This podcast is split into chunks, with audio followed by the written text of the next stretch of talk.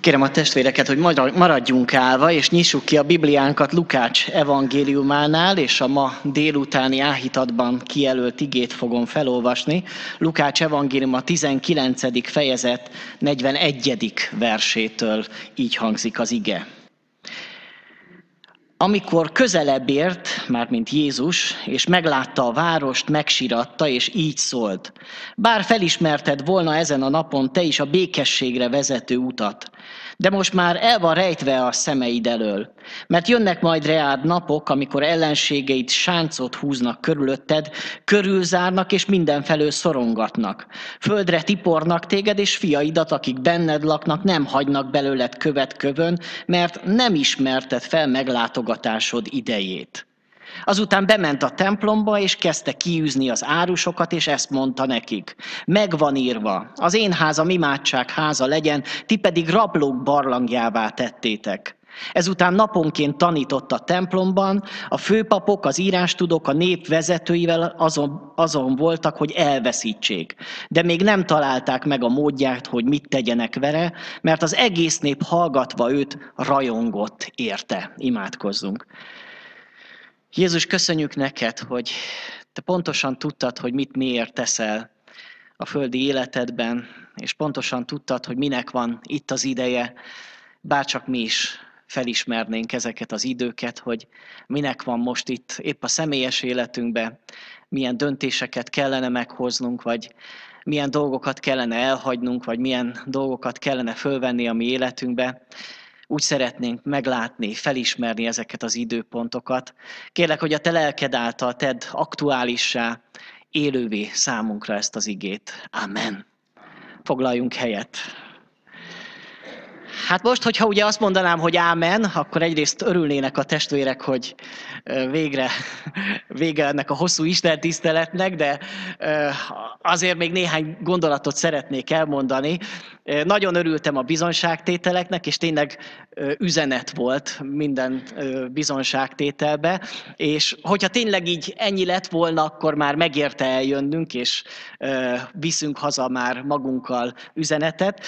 De még szeretném ezt a igét kibontani, és erről egy picit beszélni ahogy Tóth Zoltán testvérem mondta, hogy sokszor kérdés számunkra, hogy mi is ez a virágvasárnap, vagy a pálmáknak a, a vasárnapja, hogy mit is ünnepelünk ekkor, hogy, hogy miért is ünnepeljük ezt a vasárnapot. Számomra a legjobb magyarázatot egy negyedik században élt püspök Szent Ágoston, Augustinus adta, aki úgy magyarázta a virág vasárnapot, hogy amiképpen Ábrahám az ő fiát vitte Mória hegyére, hogy feláldozza az Úrnak, úgy viszi az atya az ő fiát a Mória hegyére, a Golgotára, hogy feláldozza őt.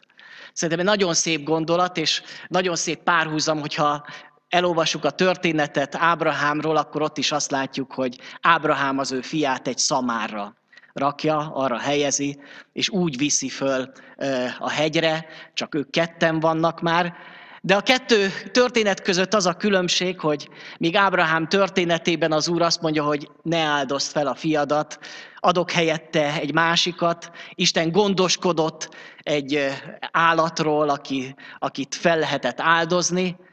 Úgy ebben a történetben itt nem történik meg ez a csere, az atyának fel kell áldozni az ő fiát mindannyiunk bűnért. Talán így ezzel a gondolattal eh, ragadjuk meg leginkább ennek a virágvasárnapnak a lényegét. Aztán persze kérdés az, hogy virágvasárnap örömünnepe. Legtöbbször az öröm kerül elő, amikor virágvasárnapról beszélünk. Az énekeinknek a jó része örömteli ének tavasz, ugye jön a csivételnek a madarak, jön a húsvét, szóval ébredezik a természet, valahol benne van ebben az öröm. És ahogyan történeteket is olvassuk, valóban benne van az öröm a virágvasárnapi történetekbe, ahogy énekelnek az emberek, ahogy magasztalják Istent, van benne öröm. Ugyanakkor van benne szomorúság is. Ugyanis itt azt látjuk, hogy azok után, hogy Jézus beér, vagy még nem is ér be Jeruzsálembe, az első dolga az, hogy sírva fakad. Elsírja magát. Aztán bemegy a templomba, és ott pedig kiűzi a árusokat. Most akkor örülnünk kell, vagy sírjunk? Mi ez az ünnep? És azt gondolom, hogy ez a kettő benne van a virágvasárnapban, és pontosan akkor fogjuk igazán jól megérteni a virágvasárnapnak a, a drámáját, hogyha ezt a két dolgot egymás mellett látjuk. Ugyanis a virágvasárnap előre, előre vetíti számunkra az egész nagy hétnek az eseményeit. Ugyanis húsvét és a nagypéntek vajon örömteli ünnepe, vagy szomorú ünnepe? Nagypénteken nem szoktunk általában nagyon örül, örvendezni. A legnagyobb szomorúság, amit átélünk azzal, hogy az Isten fia meghal a kereszten. És persze örömteli is, hiszen ez a mi megváltásunk. De mégis nagypénteknek van egy ilyen szomorú üzenete. Mit tettünk? Mit tett az emberiség Isten fiával? És persze ott van az öröm, a legnagyobb öröm, amit majd egy hét múlva remélem, hogy valóban át is fogunk élni, a feltámadásnak az öröme. Az, hogy Jézus él. Az egész husvéti történet egy érzelmi hullámvasút. Egyszer fönt, egyszer lent, és virág vasárnapban ez az érzelmi hullámvasút, ez teljesen benne van. Ami számomra már önmagában üzenet, hiszen valami olyasmit akar ezzel mondani az Isten, hogy az Isten szeretné megragadni az embert a teljes valójában. És ebben benne vannak az érzelmeink is. Gyakran az érzelmeinken keresztül tud egyébként Isten megragadni, mert az értelmünkön keresztül. Bár néha mi olyan racionális emberek vagyunk, hogy azt mondjuk, hogy mi csak az értelmet használjuk, és az érzelmek nem fontosak. Istennél ugyanolyan fontos értelem, érzelem, és nagyon nagy baj, amikor érzelmeinket már nem érinti meg az Isten üzenete. És pontosan azt látjuk, hogy hogyan ragadja meg a tanítványoknak az életét, azoknak az embereknek az életét, nem csak az értelmüket, hanem az érzelmi állapotukat, a hangulatokat is, az, ami történik. És olyan jó lenne, hogyha minket is így megragadna ez a történet. Nem tudom, hogy testvérek ismerik-e Konrád Lorenznek a nevét. Ő egy 20. században élt Nobel-díjas etológus volt, akinek van egy remek könyve, nagyon pici kis könyvecske, az a cím, hogy a civilizált emberiség nyolc halálos bűne. Nem tudom, valaki olvasta ezt a könyvet. Érdemes elolvasni, és nagyon könnyen, nagyon hamar el lehet olvasni. És van egy ilyen fejezet, aminek azt a címet adja, hogy az érzelmek fagyhalála. És nagyon elgondolkodtató, amit erről ír, arról, hogy a mai kor embere egy ilyen érzelmi fagyhalálba van, hogy nem tudunk igazából örülni, és nem tudunk igazából szomorkodni. Hogy az ember már nem, éri, nem éli meg igazából a gyászt, hogy igazából sírjon, amikor valakit elveszít, de nem is tudja megélni az igazán nagy örömöt, még mikor karácsony van és ajándékokat kapunk, mert minthogyha kiégtünk volna. Ez jellemzi a mai világot. És ha őszinték vagyunk, néha ez jellemez bennünket is. Ott vagyunk egy Isten tisztelten, ahol a húsvét örömhíre hangzik, de tudunk-e ennek még örülni? Igazából átéljük ennek az örömét, vagy, vagy már mi is ilyen kicsit ilyen zombik lettünk? És ezért is jó olvasni ebbe a történetbe ezeket az érzelmi hullámokat, hogy hogyan ragadta meg az embereket az Istennek a, a jelenléte, üzenete, amikor értették, amikor nem értették azokat a dolgokat. És milyen jó lenne, hogyha mi megértenénk ezeket az üzeneteket. Itt azt látjuk, hogy Jézus is érzelmileg mennyire bevonódott ebbe a történetbe. Azt látjuk, hogy sír. Ritkán látjuk egyébként a történetekben, az evangéliumi történetekben Jézus sírni.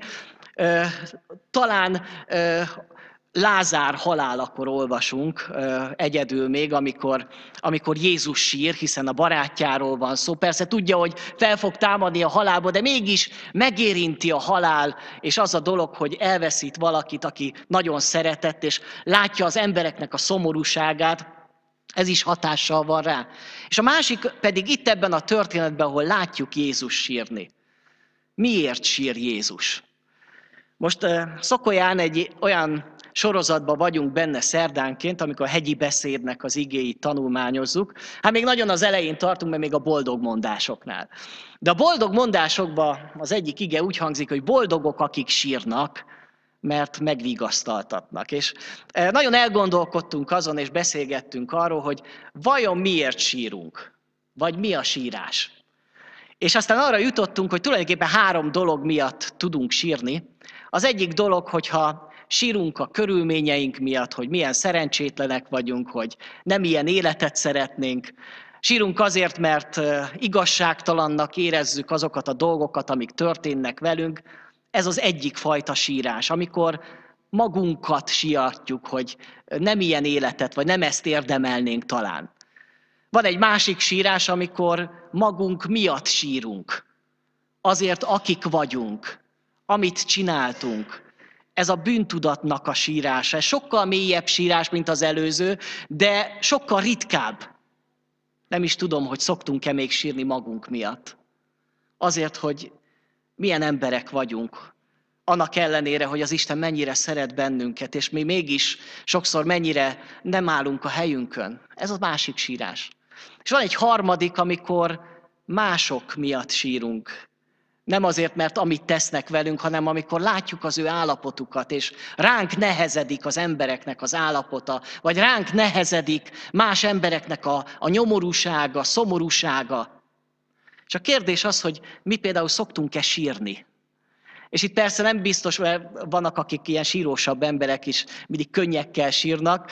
Lehet könnyek nélkül is sírni, de értjük jól, hogy szoktunk-e még sírni, szoktunk-e még elszomorodni, Szoktunk-e még elszomorodni, nem csak azért, mert hogy jaj, valaki beszólt nekünk, és vagy nem köszönt nekünk, vagy, vagy nem úgy bánt velünk, ahogy mi szerettünk volna, hanem szoktunk-e még sírni akkor, amikor, amikor az életünk nincs a helyén. És hogy talán, talán mennyire más is lehetne az életem, hogyha ha jobban ragaszkodnék Istenhez. De szoktunk-e sírni mások miatt? A barátaink miatt, a munkatársaink miatt, a családtagjaink miatt, akik, akik még elvesznek. Szoktunk-e még értük sírni? Látszólag olyan reménytelen, hiába való dolog sírni. Mit számít az, hogy sírunk? De én azt gondolom, hogy van jelentősége a sírásnak. Ugyanis a sírás az legtöbbször erőforrás még inkább az ember érzi, hogy valamit tenni kell. Ezt látjuk Jézusnál is, hogy az az állapot, az a lelki állapot, amiben itt bekerül, mikor meglátja Jeruzsálemet, az még inkább megerősíti abba, hogy az ő küldetését betöltse, hogy végigjárja azt az utat, amire elküldte őt az atya. Meggyőződésem, hogy ez is egy fontos dolog. Amikor mi is látunk embereket, és ránk nehezedik az ő nyomorúságuk, vagy az ő lelki állapotuk, az a sok bűn, ami talán nyomasztja ennek a világnak az életét, akkor az cselekvésre indít bennünket, hogy talán még többet imádkozzunk értük, vagy még inkább cselekedjünk azért, hogy ezek az emberek megismerjék Jézust. Közönnyel vagyunk-e a világ felé, közönnyel vagyunk-e az embertársaink felé, vagy engedjük, hogy az Isten szomorúsága a mi szomorúságunk is legyen. Amikor ezt az igét mondtam Szokolya testnek, boldogok, akik sírnak, akkor valahogy így fogalmaztam, hogy az igazi sírás az, amikor, amikor átérzem az Isten szomorúságát, amit a világ felett érez. És persze Istennek van öröme is a világ felett. Főleg amikor látja, hogy emberek megtérnek, azt mondja, nagyobb öröm van a mennybe egyetlen megtérő bűnös felett, mint 99 igaz felett. Van, az, van öröm a mennybe. De vajon van-e szomorúság a mennybe?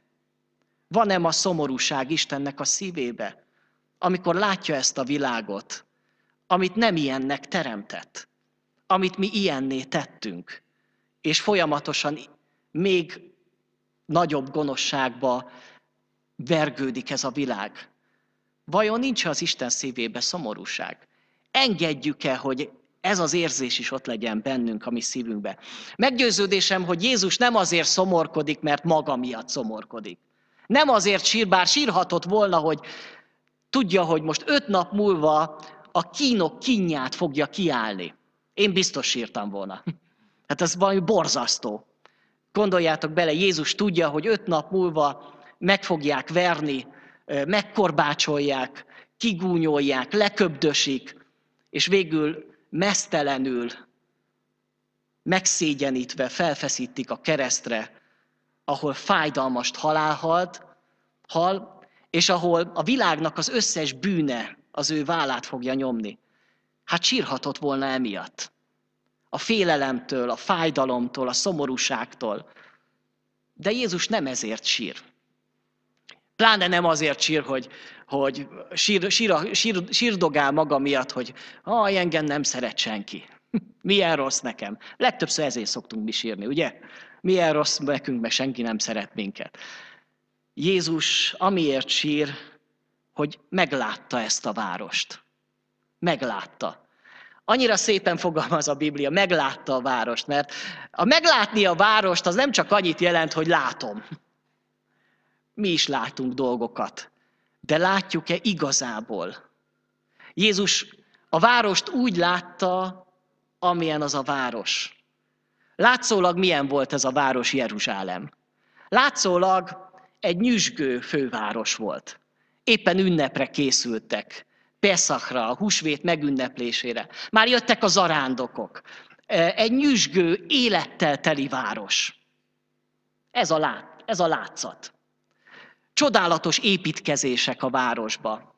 A legnagyobb építkezés az a templom téren van, és a templomot még akkor is építik, még mindig tart az építkezés, és olyan csodálatos épület, ami még a tanítványok is, mikor bemennek Jeruzsálembe, ah, leesik az álluk.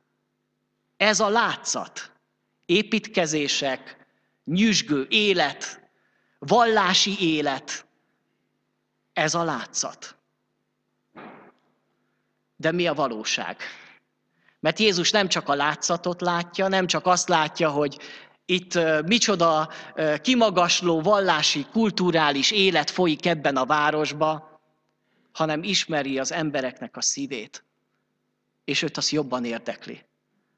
Látja azt, hogy ezek az emberek, annak ellenére, hogy néha a templomba sietnek, egészen más dolgok is vannak az ő életükben. Megtűrt gonoszságok, gyűlölet, előítélet, megtűrt gonosz gondolatok, paráznaság, parázna gondolatok, kívánságok. És a legmélyebb bűn az, hogy, hogy elutasítják Jézust. Elutasítják Jézust. Hogy minden kell nekik, a vallásosság kell nekik, a, a templom kell nekik, a, az áldozatok kellenek, az ünnepek kellenek. Jézus nem kell. Jézus nem kell. És ha valami miatt sír Jézus, akkor emiatt sír. A képmutatás miatt, a hazugság miatt, ami, ami jellemzi ezt a várost, amit annyira szeret. Mert azért sír Jézus emiatt a város miatt, mert szereti. Hát ha nem szeretné, akkor mit érdekel engem, hogy ezek itt bűnösek? Mit érdekel engem, hogy ez a város négy évtized múlva valóban eltűnik a, a történelembe, és a rómaiak teljesen le fogják tarolni ezt a várost. Mit érdekel ez engem? Emlékezzünk Jónás profétára, aki mikor megy Ninivébe, meghirdeti az evangéliumot, ugye tulajdonképpen az ítéletet, utána kivonul a városból, és szemléli azt, hogy na, pusztuljon már Ninive és annak körült volna, és azon van kiakadva, hogy hát Isten megkegyelmez neki. Hát nem ez van Jézusba. Jézus nem így megy ítéletet hirdeti, mikor azt mondja, hogy mert jönnek majd reád napok, mikor ellenségeit sáncot húznak körülötted, körülzárnak és mindenfelől szoroggatnak, földre tipornak téged és fiaidat, akik benned laknak, és nem hagynak belőled követ köved, kövön, mert nem ismerted fel meglátogatásod idejét. Jézus ennek nem örül. Jézus ezért sír. Ez a világ, ennek a világ felett Isten kimondott egy ítéletet, azért, mert nem fogadták be Jézust, és nem fogadják a mai napig Jézust. De ennek Isten nem örül. Nem örül annak, hogy ez a világ egyszer vége lesz ennek a világnak, és gonosz napok jönnek. Ennek nem örül Isten. Fáj ez neki de pontosan ezért jön, hogy ezekért az emberekért még meghalljon ott a keresztem. Milyen világban élünk ma?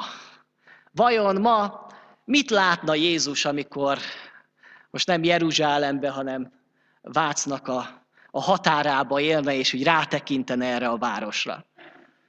Mit látna? Öröm, örömmel jönne, és azt mondaná, hogy ez aztán klassz város. Mennyire szeretnek itt az emberek engem. Mennyire rajonganak értem az emberek, és mennyire szolgálnak nekem az emberek. Vagy valami egészen mást látna. Hogy itt az emberek lehet, hogy vallásosak, néha még templomba is elmennek, de már az se fontos. De azért mindig van idejük arra, hogy mindenféle egyéb kedvteléseiket űzzék, hogy szétromlott családok, elromlott kapcsolatok. Mit lát Jézus? Egy csomó embert, aki egyik a másik ellen harcol és küzd. Mit lát Jézus? Mit lát Jézus, amikor Európára vagy Magyarországra tekint? Azt látja, hogy keresztény Európa? Vagy mindez csak a látszat és egy hazugság? Hogy ez már régen nem az? És azt látja, hogy helyette az emberek vagy túl liberálisak, és minden mehet, és gyerünk, adjuk össze a homoszexuális párokat, és minden mehet, vagy ott a egyre erősödő nacionalizmus, ami talán ugyanolyan veszélyes, de Jézus útját, Jézus útját nem keresik. Meggyőződésem, hogy Jézus ma is sírna. Ma is sír, amikor látja, hallja az, ami a közéletbe folyik Magyarországon. Hogy egyik oldal, másik oldalt hogyan gyalázza. Fáj ez nekünk, vagy mi is beállunk a köpködők sorába. Mit lát Jézus? Meggyőződésem, hogy Jézus ma is ezt látja, mint akkor ott Jeruzsálembe. De menjünk még egy kicsit bejebb, mert ahogy Jézus közelebb ér a városhoz, az első útja a templomba vezet. És legalább akkor azt mondhatnánk, hogy ha a város már ilyen, a világ ilyen, ami körülvesz bennünket, legalább a templom, legalább a hívők, ott mást fogok találni. És lehet, hogy azt mondanánk, hogy igen, a világ, ami körülöttünk van, ez az ország is, meg egész Európa, meg, meg minden, hát annyira romlott ez a világ, de a gyülekezet más. Az egyház más. Itt biztos más látna Jézus. És mit látott akkor, mikor Jézus bemegy a templomba? Nem azt látja, hogy ott az emberek magasztalnák őt, mármint Istent, nem azt látná, hogy az emberek imádkoznának, hanem az imádság házában, hát mi folyik üzlet? Üzletelnek az emberek. Ha valamiért szomorú Jézus ezen a napon, akkor azért, mert látja a világot, és látja az övéit. Látja az ő népét. Látja a gyülekezetet. És vajon ma mit lát, amikor Isten a gyülekezetre tekint, a templomra tekint, a mi életünkre tekint, és tényleg nem általánosítok, és mindenki azt gondol, amit akar, de meggyőződésem, hogy ma is sokszor elszomorodik Isten, amit lát a gyülekezetbe. Hogy vannak szép ünnepeink, vannak kulturális dolgaink, de van-e még benne hely Jézus számára? Akarjuk-e őt mindennél jobban, és mindennél fontosabb-e számunkra, hogy őt akarjuk hallgatni. Ő kell nekünk. Nem akarták Jézust. És ez volt a baj. Akarjuk-e mi Jézust? Itt ünnepek előtt az van-e a mi szívünkben, hogy mi akarjuk látni Jézust, hogyha már szó volt a, azokról a görögökről. Ők úgy jöttek oda, hogy akarjuk látni Jézust. Akarunk vele találkozni. Akarunk ezen a húsvéton újból találkozni Jézussal, aki értünk szenvedett a kereszten, és értünk támad fel a halálból, megnyitva az utat az atyához. És őt akarjuk, hogy ő legyen a vezetőnk, a királyunk, aki megmondja, hogy hogyan gondolkozzunk, hogyan cselekedjünk, hogy mit évők legyünk az életbe. Akarjuk-e őt, mint királyt?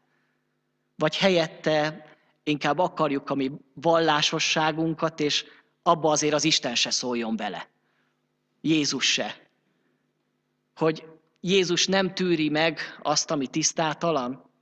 Hogy néha mi tesszük tisztátalanná talán az Isten templomát az, hogy bevisszük oda a mi bűneinket, és nem is az a baj, hogy bűnöket követünk el, hanem az, hogyha ezt megszokjuk, és nem látjuk már bűnnek. Mert itt a templomban nem az volt a baj, hogy hát bevittek valamit, hanem az, hogy már megszokták, már normális lett. Már azt mondták, hogy ez nem is igazán baj, hogy ezek az árusok itt vannak. És ez a baj, amikor már a bűn nem fáj többé.